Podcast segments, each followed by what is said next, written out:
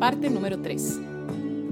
En los últimos dos episodios hemos visto la relación del ser humano alejado de Dios y cómo Dios ha buscado restaurar esa relación con nosotros. Y en este episodio vamos a ver la respuesta final de Dios para restaurar esa relación. Las no solo buenas noticias, las noticias maravillosas, las más mejores. Entonces, Dios creó todo el universo y todo era muy, muy bueno. Y el ser humano fue creado para representar a Dios aquí en la tierra y adorarlo y llenar la tierra con adoradores de Dios. Y cuando hablamos de adoradores, no solo hablamos de estar en el metidos en el templo orando todo el día, rezando todo el día, sino que también todas las actividades de la vida diaria que son buenas. En relación con Dios. En relación con Él, exactamente. Sí, eso es ser creados ah, para ser adoradores. Es vivir en relación con Dios y, haciendo todo como Él lo diseñó para que lo hiciéramos. ¿Por qué? Porque Él sabe que estando en una relación con Él es lo que nos traerá el mayor gozo de la vida. Nosotros creemos que no, pero Él, él sabe, Él sabe lo que nos llenará de gozo y satisfacción, porque Él nos creó. Entonces por eso fuimos diseñados. Pero desobedecimos, pensamos que sabíamos mejor que Él y queríamos ser Dios y caímos, o sea, la caída. El pecado entró y fuimos separados de Dios um, y esa relación fue rota y entraron todas las cosas malas que vemos en este mundo hoy en día. Pero eso no fue el final de la historia. Dios aún así buscó al ser humano, buscó restaurar esa relación y llamó nombre Abraham. Y Abraham tuvo a Isaac, Isaac a Jacob y Jacob a las doce tribus de Israel y de ahí viene la tribu o el pueblo de Israel, por medio del cual Dios quería llamar a todo el mundo a volver a Él y tener nuevamente una relación con Él. Pero Israel tampoco hizo su trabajo. Pero bueno, me estoy adelantando un poco. Entonces, en Israel también Dios creó o instituyó este sistema de sacrificios y como vimos, era para mostrar lo que iba a venir en el futuro, pero también para mostrarles cuánto cuesta el pecado, la maldad.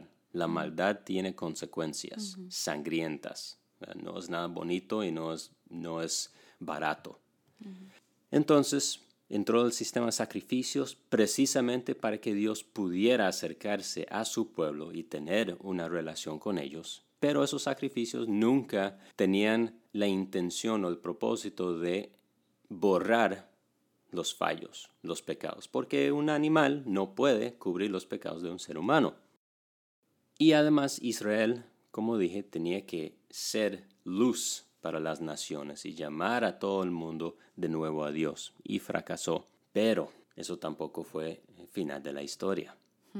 Porque vimos, porque vimos en el Nuevo Testamento y hasta en el Antiguo Testamento con las profecías que el plan desde siempre ha sido que Dios mandaría a su propio Hijo, Jesucristo, Hijo de Dios, a la creación, a ser parte de la creación, a tomar carne, a tomar la forma de ser humano y últimamente, ah, no solo para, para mostrarnos a Dios, sino también a morir por nosotros, habiendo vivido una vida perfecta, sin pecado. Entonces, Él fue a la cruz, murió, tomó la ira de Dios que que demanda su justicia ah, y el castigo del pecado, Jesús lo tomó, murió y fue sepultado, pero maravillosamente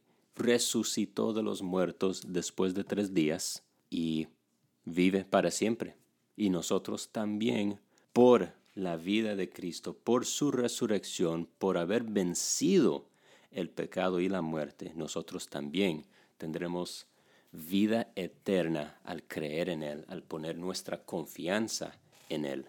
Esa acetaminofén que había antes, que es eso que, que arreglaba un poquito como los síntomas, se va a sustituir por la cirugía mayor de corazón que necesita el ser humano.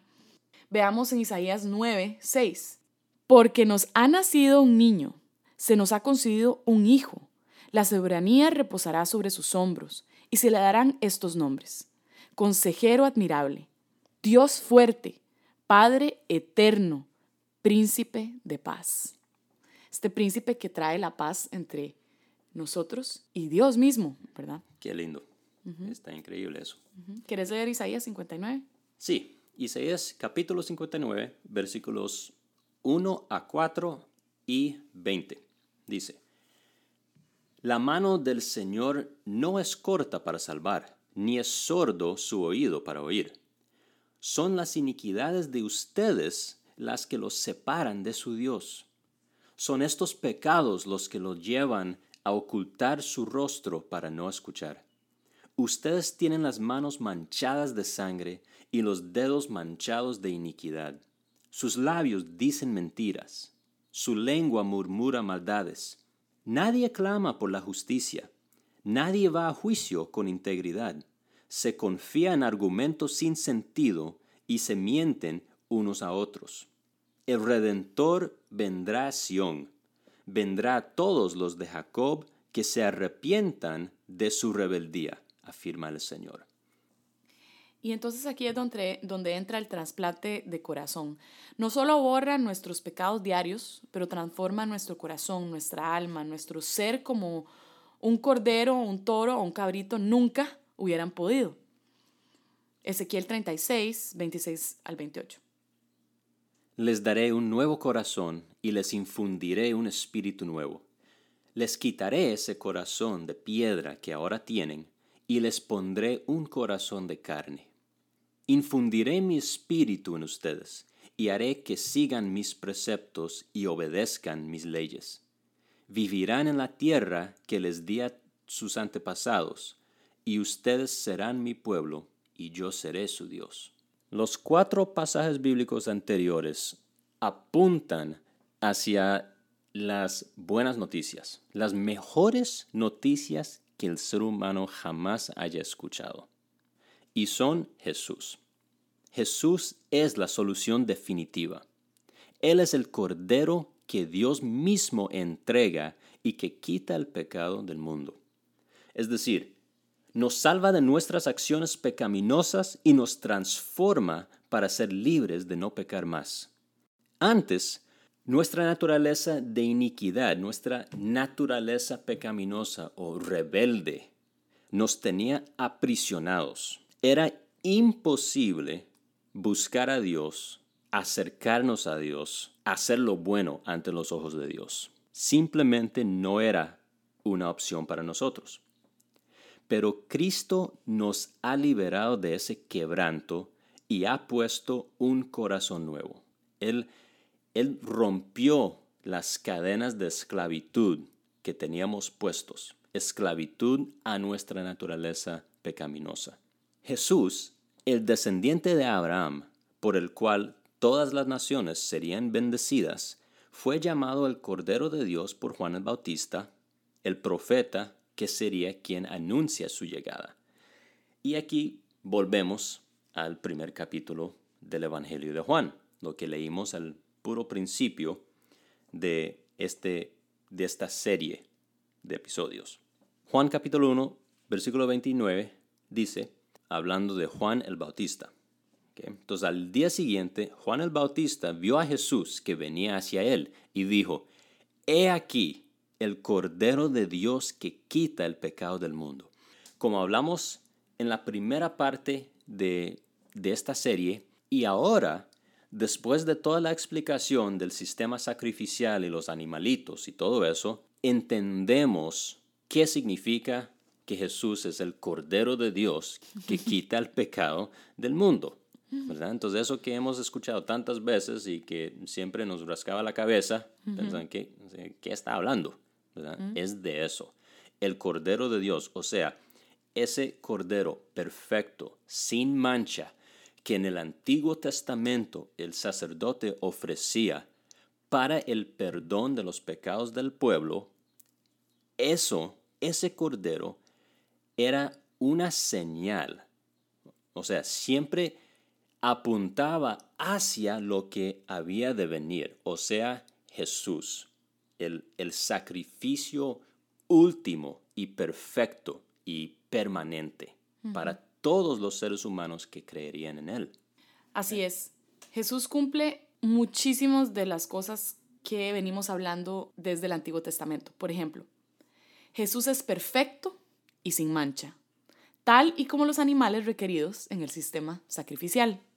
Primera de Pedro, capítulo 2, versículo 22 dice, Él, refiriéndose a Jesús, no cometió ningún pecado, ni hubo engaño en su boca. También Jesús, el Hijo de Dios, Dios mismo, entregó su vida por nosotros. Romanos 5.8 dice, pero Dios demuestra su amor por nosotros en esto, en que cuando todavía éramos pecadores, Cristo murió por nosotros. Qué gran amor el de Dios. Increíble. Increíble. O cuando todavía éramos pecadores, cuando todavía éramos enemigos de Dios, rebeldes contra Dios, Dios mandó a su propio Hijo para que muriera por nosotros, para pagar nuestro precio por nuestro pecado. Otro aspecto es que Jesús es Dios mismo, entregándose por nosotros por su infinito amor. Filipenses capítulo 2, versículos 5 al 8 dicen, la actitud de ustedes debe ser como la de Cristo Jesús, quien, siendo por naturaleza Dios, no consideró el ser, el ser igual a Dios como algo a que aferrarse. Por el contrario, se rebajó voluntariamente, tomando la naturaleza de siervo y haciéndose semejante a los seres humanos. Y, al manifestarse como hombre, se humilló a sí mismo y se hizo obediente hasta la muerte y muerte de cruz. También vemos en Juan 3, 16 al 18. Porque tanto amó Dios al mundo, que dio a su Hijo unigénito, para que todo el que cree en Él no se pierda, sino que tenga vida eterna. Dios no envió a su Hijo al mundo para condenar al mundo, sino para salvarlo por medio de Él. El que cree en Él no es condenado, pero el que no cree ya está condenado por no haber creído en el nombre del Hijo unigénito de Dios. Romanos 5.10 dice, porque si cuando éramos enemigos de Dios fuimos reconciliados con Él mediante la muerte de su Hijo, con cuánta más razón, habiendo sido reconciliados, seremos salvados por su vida. Nuevamente, escucha la maravilla de lo que está diciendo esto, de lo que dice la palabra de Dios cuando éramos enemigos de Dios, fuimos reconciliados con Dios mediante la muerte de su Hijo Jesús.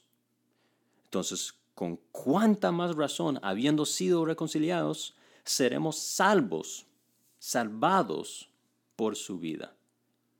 ¿Cuándo éramos enemigos? Sí, ya, ya hemos dicho esto, pero vale la pena resaltar. Nadie muere por sus enemigos, pero Dios, tan apasionado por reconciliarnos a Él, mandó a Jesús a que muriera por nosotros, siendo sus enemigos. E Isaías capítulo 53, todo el capítulo, porque es buenísimo, dice. Ahora, este capítulo es largo, pero es, como de llorar. Sí. es como de llorar, es demasiado, demasiado bueno. Entonces, eh, prepárese para escuchar, ¿verdad? Eh, algo, un texto un poco largo, pero, ah, qué texto, ¿verdad? Qué texto más hermoso. Así. Ah, y esto es el, el profeta Isaías, antes de que Jesús viniera, hablando de lo que iba a pasar, que efectivamente pasó, ¿verdad? Entonces, de nuevo, también vemos la confiabilidad de las escrituras y lo hermoso que es la conexión, la línea, ¿verdad? Que hay entre tantos diferentes autores, eh, tiempos, espacios, ¿verdad? Y que aún así todo encaja perfectamente porque es el plan de Dios y todo encaja perfecto. Sí, exactamente. Y de hecho, nada más para hablar rápidamente sobre si la Biblia es realmente la palabra de Dios o no. O sea, si, es, si fue inspirada divinamente y si es confiable. O sea, esto, Isaías fue escrito, vivió y escribió cientos de años antes del nacimiento de Jesús. entonces, esto que vamos a leer fue escrito mucho antes de la existencia de Jesús. Y no hay otro ser humano que cumple lo que está escrito aquí. Definitivamente, sin duda, esto se refiere a Jesús. Y eso, no sé, no hay otra manera que describir eso que milagro. Eso es milagroso, eso es Dios dando conocimiento sobrenatural sobre un evento muy futuro a esta persona que lo escribió. Y no solo a él, hay muchos profetas que profetizaron a Jesús en casi todos los libros del Antiguo Testamento. Realmente hay referencias en casi todo el Antiguo Testamento, entonces es impresionante. Sí. Entonces, dice Isaías capítulo 53. ¿Quién ha creído a nuestro mensaje y a quién se le ha revelado el poder del Señor? Creció en su presencia como vástago tierno, como raíz de tierra seca. No había en él belleza ni majestad alguna su aspecto no era atractivo, y nada en su apariencia lo hacía deseable. Despreciado y rechazado por los hombres, varón de dolores, hecho para el sufrimiento. Todos evitaban mirarlo. Fue despreciado y no lo estimamos. Ciertamente Él cargó con nuestras enfermedades y soportó nuestros dolores. Pero nosotros lo consideramos herido, golpeado por Dios y humillado. Él fue traspasado por nuestras rebeliones y molido por nuestras iniquidades.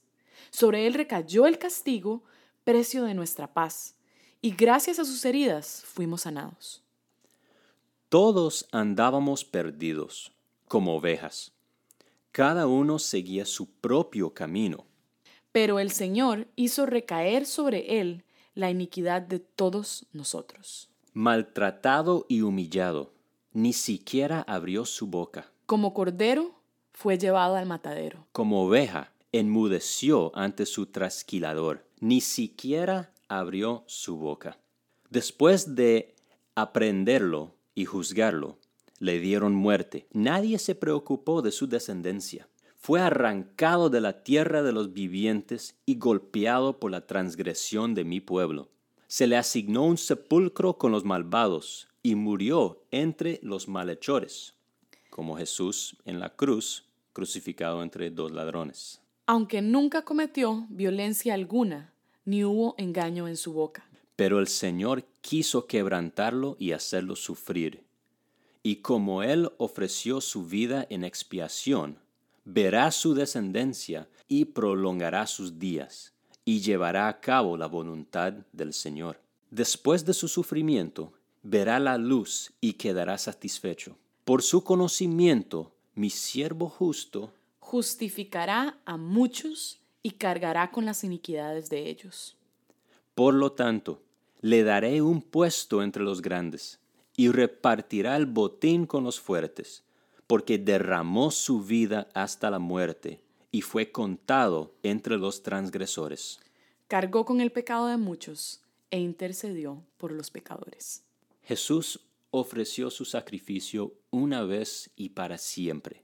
Ya no tenemos que ofrecer sacrificios a Dios, sacrificios de animales ni de cualquier otra cosa, pues Jesús es el sacrificio perfecto y permanente y suficiente, y ya lo hizo por nosotros. Hebreos 7:27, a diferencia de los otros sumos sacerdotes, Él no tiene que ofrecer sacrificios día tras día, primero por sus propios pecados y luego por los del pueblo, porque Él ofreció el sacrificio una sola vez y para siempre, cuando se ofreció a sí mismo. Hablando, obviamente, de Jesús. En Mateo 27, 50, 51 dice, entonces Jesús volvió a gritar con fuerza y entregó su espíritu. En ese momento la cortina, ojo, hablamos de esto hace un rato sobre el templo y esta velo que esta cortina que dividía el lugar santísimo, Pero lo que sucede cuando Jesús muere en la cruz, la cortina del santuario del templo se rasgó en dos, de arriba abajo. La tierra tembló y se partieron las rocas pareciera como, ¿verdad? Cuando no entendemos eh, lo, que leímos anteriormente y lo que hablamos, no entendemos que tiene que ver esto de la cortina del templo. O sea, ¿por qué se preocupan de la decoración del templo en el momento en que se muere Jesús? Pero la verdad es que esto no es decoración, esto era el significado de que lo que nos dividía y lo que no nos permitía entrar a la presencia de lugares donde estaba el Santísimo. Dios se rasga y ya no hay división podemos entrar confiadamente a la presencia de Dios. Por su naturaleza perfecta y porque Jesús es Dios, Él triunfa sobre la muerte. Se levanta o se resucita a sí mismo como Dios, ¿verdad? Que Él es, al tercer día de ser sepultado y está sentado a la derecha del Padre. Veamos Filipenses 2 del 9 al 11. Por lo cual Dios también le exaltó hasta lo sumo y le dio un nombre que es sobre todo nombre, para que en el nombre de Jesús se doble toda rodilla de los que están en los cielos y en la tierra y debajo de la tierra, y toda lengua confiese que Jesucristo es el Señor, para gloria de Dios Padre. Todos tenemos la posibilidad de accesar a Dios, porque Dios lo hizo todo para que quien quiera recibir ese regalo pueda aceptarlo y estar en su presencia. Por eso es algo que también hay que tener cuidado. A veces la gente cree o tiene la percepción o incluso podríamos dar la, impresión como cristianos de que es que somos perfectos, de, que, de que todo el mundo está mal y nosotros estamos bien. El cristiano que entiende el mensaje de la Biblia no puede estar más lejos de esa actitud. Eh, porque el cristiano que entiende su necesidad, su pecado y cómo necesita que Dios venga y entregue este sacrificio por él o ella, nunca se va a jactar de quién es y de lo bueno o buena que son. Al contrario, va a reconocer la necesidad tan grande que tiene de un Salvador que redima su vida y que le ayude a ser mejor cada día y a, poder crecer en, conocimiento de Dios. Pero no, no podemos nunca tener una actitud de que todos los demás están mal y nosotros estamos bien y todos los demás son unos pecadores y nosotros somos unos santos. Sí, porque todos los que, que han entendido esta verdad y esta realidad y lo han aceptado, han puesto su confianza en Jesús, como vamos a hablar ahorita, eso ha sido puramente regalo de Dios. Entonces, ninguno de nosotros podemos jactarnos de nada. Entonces, ¿cómo recibimos este regalo precioso, invaluable de Dios, que es la reconciliación con Él, la salvación, la vida eterna. ¿Qué, ¿Qué tenemos que hacer entonces? Dios solo quiere que nos arrepintamos y que creamos en Jesús. Eso es. Eso es lo que hay que hacer. Arrepentirnos de nuestra rebeldía contra Dios y creer en Jesús. Eso es lo único que debemos hacer para ser salvos y ser limpios, para pasar la eternidad con Dios. La fe nos dará la salvación. No hay obra alguna, excepto creer en Jesús, que nos pueda salvar o dar una mejor posición ante Dios. En serio, no hay obra alguna. Ni nuestras oraciones, ni nuestras buenas acciones, ni las romerías, ni ayudar a los necesitados, ni ser sumamente bondadosos, nada. Nada nos puede salvar ni acercar a Dios. Nada nos puede salvar ni dar puntos ante Dios. Y es que si algunas de esas cosas pudieran acercarnos, la Biblia dice que Cristo hubiera muerto en vano. Así de serio es. O sea, eh, es, muy importante recordar esto. O sea, si de verdad hubiera alguna manera la muerte de Dios mismo en la cruz, ¿para qué? Si pudiéramos haber hecho lo otro. Exactamente. ¿Verdad? entonces nada más voy a ser una persona buena y tratar de no chismear demasiado y ayudar de vez en cuando a los pobres y orar mucho y eh, yo mismo me gano la salvación y listo, no necesito a ninguna persona muriendo por mí. Qué complicado, porque también qué tan bueno hay que ser. ¿Hasta dónde, cómo hacemos para medir esa balanza? ¿Quién nos dice, verdad? ¿Hasta qué punto? Sí. ¿Verdad? Tenemos esa es la pregunta. ¿Quién establece ese estándar de, bueno, hay que ser bueno hasta este nivel? no, no existe tal cosa porque es imposible. El siguiente pasaje que vamos a ver es Juan, capítulo 6, versículos 37 a 40. Y esto es Jesús hablando. Y dice, Todo lo que el Padre me da, vendrá a mí, y al que a mí viene, no le echo fuera, porque he descendido del cielo, no para hacer mi voluntad, sino la voluntad del que me envió. Y esta es la voluntad del Padre, el que me envió, que de todo lo que me diere, no pierda yo nada, sino que lo resucite en el día postrero, es decir, será salvo, no morirá, sino que tendrá vida eterna. Y no está hablando de la muerte física. Sí, vamos a morir físicamente, pero no eternamente. Entonces, al creer en Jesús, tenemos la promesa y la esperanza de una resurrección en el futuro a una vida eterna con, con Dios. Versículo 40. Y esta es la voluntad del que me ha enviado, que todo aquel que ve al Hijo y cree en Él tenga vida eterna, y yo le resucitaré en el día postrero. Romanos 10, del 8 al 11, dice, ¿qué afirma entonces? La palabra está cerca de ti, la tienes en la boca y en el corazón. Esta es la palabra de fe que predicamos, que si confiesas con tu boca que Jesús es el Señor, y crees en tu corazón que Dios lo levantó de entre los muertos, serás salvo. Volviendo a Juan, capítulo 1, versículo 12, mas a cuantos lo recibieron, a los que creen en su nombre, les dio el derecho de ser hijos de Dios. Y Efesios 2, del 8 al 10 dice, porque por gracia ustedes han sido salvados mediante la fe. Esto no procede de ustedes, sino que es el regalo de Dios, no por obras, para que nadie se jacte.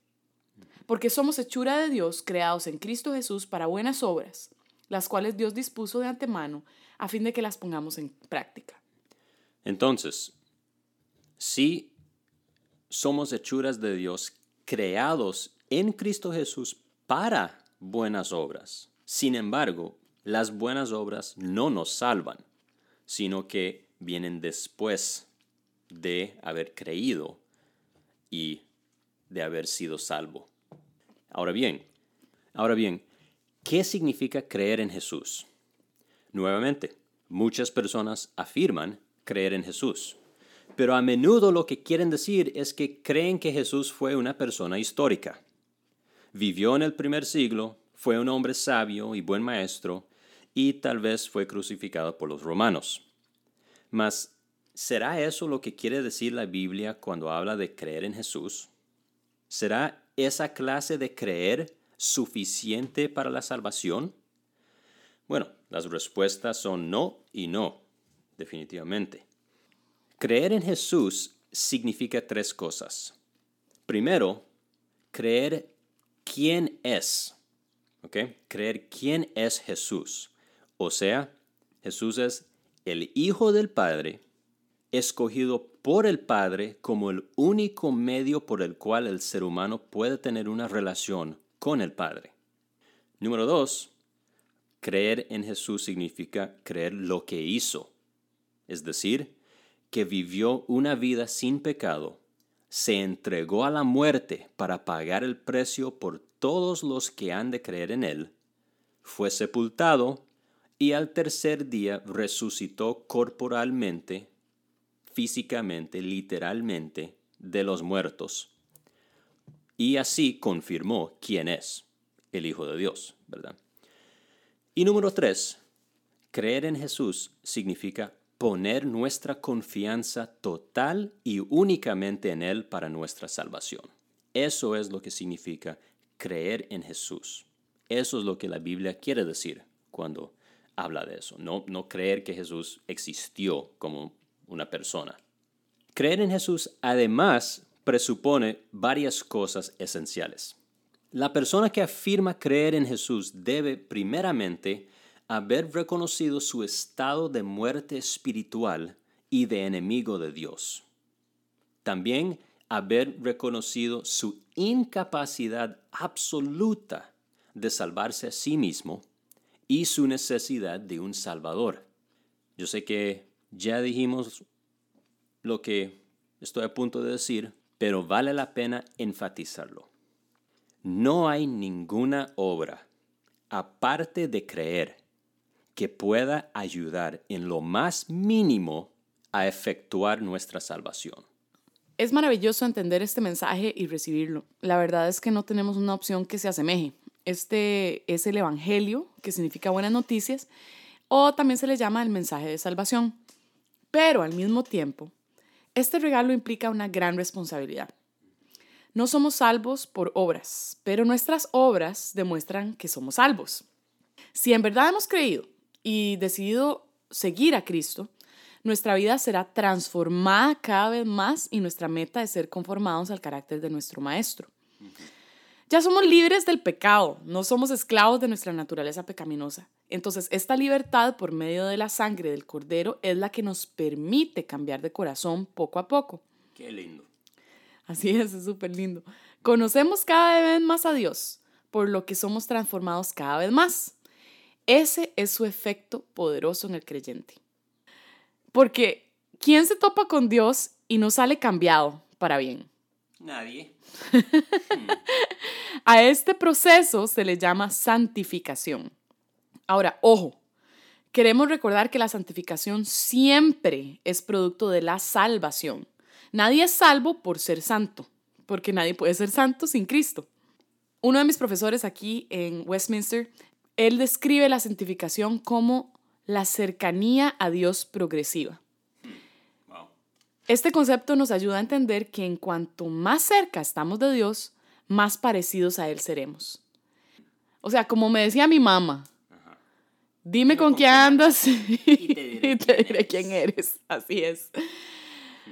Lucas capítulo 9, versículo 23 dice, dirigiéndose a todos, declaró, nuevamente esto es, es Jesús hablando, entonces dirigiéndose a todos, declaró, si alguien quiere ser mi discípulo, que se niegue a sí mismo, lleve su cruz cada día y me siga.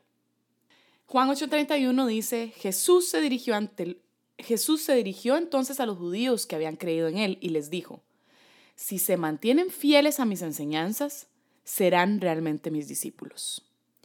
ojo eso, habían creído quién es él. Y Jesús les dijo, o sea, a los que ya habían creído, si se mantienen fieles a mis enseñanzas, serán realmente mis discípulos. No hay tal cosa como una persona que realmente cree en Jesús, como lo que explicamos anteriormente, y que al mismo tiempo vive como quiera, ¿verdad? Y no sigue a Jesús y no sigue las enseñanzas de Jesús y, y no busca moldear su vida alrededor de Cristo. Romanos 12 del 1 al 2. Por lo tanto, hermanos, tomando en cuenta la misericordia de Dios, les ruego que cada uno de ustedes, en adoración espiritual, ojo que no dice para salvación, dice en adoración espiritual, ofrezcan su cuerpo como sacrificio vivo, santo y agradable a Dios. No se amolden al mundo actual, sino sean transformados mediante la renovación de su mente. Así podrán comprobar cuál es la voluntad de Dios, que es buena, agradable y, perfecta. Y Lucas capítulo 11, versículos 21 al 23, dice, El que no está de mi parte, está contra... El que no está de mi parte, está contra mí, y el que conmigo no recoge, esparce. O sea, tampoco existe tal cosa como, bueno, yo estoy así como medio medio, como, un pie en el mundo y un pie con Dios.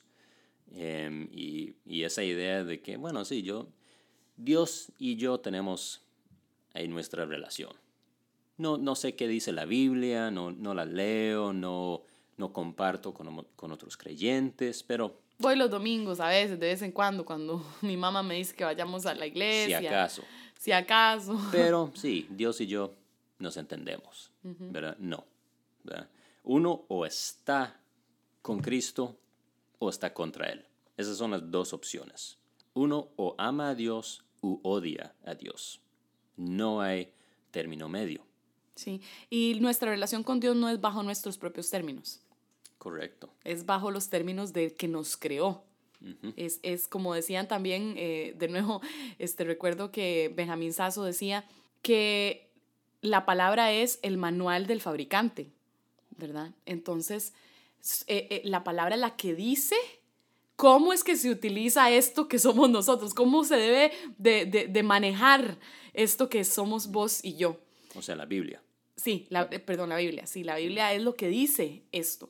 Entonces, no podemos nosotros inventarnos nuestra propia forma de hacerlo, aunque todo, ¿verdad? Hay una manera y la manera es la que dice la, la palabra. Em, esto es problemático para mucha gente porque mucha gente dice que es que, ay, que los cristianos son exclusivistas y creen que son dueños de la razón y solo ellos tienen la verdad a ver, no se puede tener mala actitud cuando se habla con la gente, ¿verdad? Ni tratar a los demás como si fueran menos que nosotros. Pero si creemos lo que dice la Biblia y decimos que creemos en el Dios de la Biblia, tenemos que tomar esto muy, muy en cuenta y decir, bueno, si Dios dice que esta es la manera, esta es la manera, ¿verdad? Si es con Jesús o sin Jesús, no, no puedo yo, ¿verdad?, discutirle a Dios. y al mismo tiempo, Dios no es exclusivista, al contrario, Dios incluye a todo el mundo nos llama a todos a predicar esta verdad, a contarle a todo el mundo, no importa qué edad, de qué sexo, de qué em, preferencias, de, de, cual, de qué cultura, no importa, todo el mundo está invitado. Entonces, es realmente hermoso que, que Dios le ha abierto la puerta a toda la humanidad y que la humanidad no tiene que hacer nada. Segunda de Timoteo 3, capítulo 3, versículo 12. Dice, y en verdad, todos los que quieren vivir piadosamente en Cristo Jesús serán perseguidos. Y repito, todos los que quieren vivir piadosamente en Cristo Jesús serán perseguidos. Seguir a Cristo garantiza sufrimientos, implica sacrificios, implica dolor al ver nuestro propio pecado e implica una dependencia total de Dios para enfrentar la vida. Pero la vida sin Cristo nos garantiza sufrimientos sin esperanza. Estos sufrimientos son sin propósito y lo peor de todo es que al final de nuestra vida perderemos las promesas de vida eterna. La vida eterna que Dios nos ofrece, donde ya no habrá llanto ni dolor. Uno de mis versículos preferidos de la palabra de Dios es Mateo 16, 26. Es Jesús hablando y dice, ¿de qué sirve ganar el mundo entero si se pierde la vida? ¿O qué se puede dar a cambio de la vida? Es decir, podemos tener todo acá. Podemos tener la familia perfecta, podemos tener una casa hermosa, podemos tener un trabajo bien pagado y, y además teletrabajo, porque además ni se mete en la presa. Todos los ahorros y seguros que queramos. Exacto, las cosas lindas que usted quiera. Pensión, y lo vemos incluso hasta la gente famosa, ¿verdad? Que sufre tanto, aunque lo tiene aparentemente todo. Porque ¿de qué sirve ganar el mundo si no tenemos a este Dios que es el que llena ese hueco, que solo tiene la forma de Él en nuestro corazón? ¿Y cuál es mi propósito de estar aquí? ¿Para qué estoy vivo? Simplemente para vivir y morirme y ya, y trabajar, para poder ir a la playa cuando tengo plata y luego, ¿verdad? Em, y luego morir y y ya. Y ya, exacto. Pero la eternidad está estampada en nuestra alma. La eternidad y el deseo de algo más está en nuestro corazón. Un hombre famoso eh, que se llamaba Jim Elliot, él fue con un, bueno, con, con su esposa e hijos y un grupo de otras parejas a la selva de Ecuador eh, hace muchos años. Y ellos fueron precisamente para llevar estas buenas noticias de salvación a una tribu que estaba allá en la selva. Y él, junto con los otros hombres de su equipo, todos terminaron siendo muertos por la tribu. Los, los, mataron. Y ese Jim Elliot dijo algo que me encanta. Dijo, no es tonta la persona que suelta lo que no puede salvar para ganar lo que no puede perder. ¿Y qué quiso decir? Estaba hablando de nuestra vida. Si la persona que todo lo entrega por Cristo, y eso es entregar hasta su propia vida por el Señor, por Cristo, no es tonta, porque al vivir por Cristo y, y darlo todo y entregarle todo a Él, esa persona gana lo que no puede perder nunca, y esa es la salvación, la vida eterna con Jesús. Rápidamente, para eh, concluir y para que terminemos en esta nota positiva. Hay promesas de Dios en la Biblia por todo lado. Vamos a leer un par. Dios provee su Espíritu Santo que mora en nosotros y nos ayuda y aconseja y es como la voz de la conciencia, pero más poderoso, porque es Dios mismo trayendo verdad que no pudo haber nunca haber venido de nosotros mismos. Eh, por ejemplo, en Efesios 1.13 dice, en Él también ustedes, después de escuchar el mensaje de la verdad, el Evangelio de su salvación, y habiendo creído, fueron sellados en Él con el Espíritu Santo de la promesa. Segundo de Pedro, capítulo 3, versículo 13, dice, pero según su promesa, o sea, la promesa de Dios, nosotros esperamos nuevos cielos y nueva tierra en los cuales mora la justicia. Mateo 11, 28 al 29 dice, Venid a mí todos los que están trabajados y cargados, y yo los haré descansar. Lleven mi yugo sobre vosotros y aprendan de mí que soy manso y humilde de corazón, y hallarán descanso para sus almas. En Isaías 40, 29 al 31 dice, Él da esfuerzo al cansado y multiplica las fuerzas al que no tiene ningunas.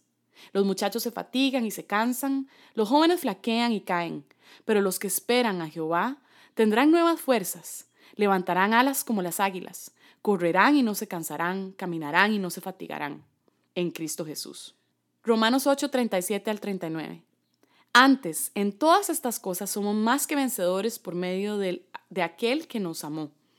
Por lo cual estoy seguro de que ni la muerte, ni la vida, ni los ángeles, ni principados, ni potestades, ni lo presente, ni lo porvenir, ni lo alto, ni lo profundo, ni ninguna otra cosa creada nos podrá separar del amor de Dios que es en Cristo Jesús nuestro Señor. Sí, me encanta ese. Sí. Juan 14, 27, Jesús habla y dice, la, la paz les dejo, mi paz les doy. Yo no la doy como el mundo la da. No se turbe su corazón, ni tengan miedo. Muchísimas gracias por escuchar esta serie. Como dijimos al, al puro principio, en la primera parte, no hay ni habrá otro episodio más importante de estas que acaban de escuchar. Esto es el meollo del asunto. De esto se trata. Vida con Dios, vida espiritual, vida eterna o separación eterna de Dios. Como siempre, si tienen preguntas acerca de esto, estaríamos encantados de recibir esas preguntas y responderlas. Entonces, por favor, no duden en mandarnos esas preguntas o comentarios o lo que sea al correo la Biblia para fulana y sutano gmail.com. Entonces vamos a hacer una oración pequeña y le invitamos a hacer la oración con nosotros. Señor Jesús, creo que eres el Hijo de Dios. Reconozco que soy pecador y me arrepiento de todo corazón. Creo que has muerto por mí y que con tu sangre derramada en la cruz me limpias de todos mis pecados. Solo tú puedes salvarme. Creo que has resucitado para darme vida eterna. Señor, sálvame. Ven a morar en mí con tu Santo Espíritu. Si usted hizo esa oración, por favor, háganoslo saber, porque eso eh, nos, nos pondría sumamente contentos. Muchas gracias por acompañarnos y la próxima semana estaremos continuando con el Evangelio de Juan y el capítulo 2.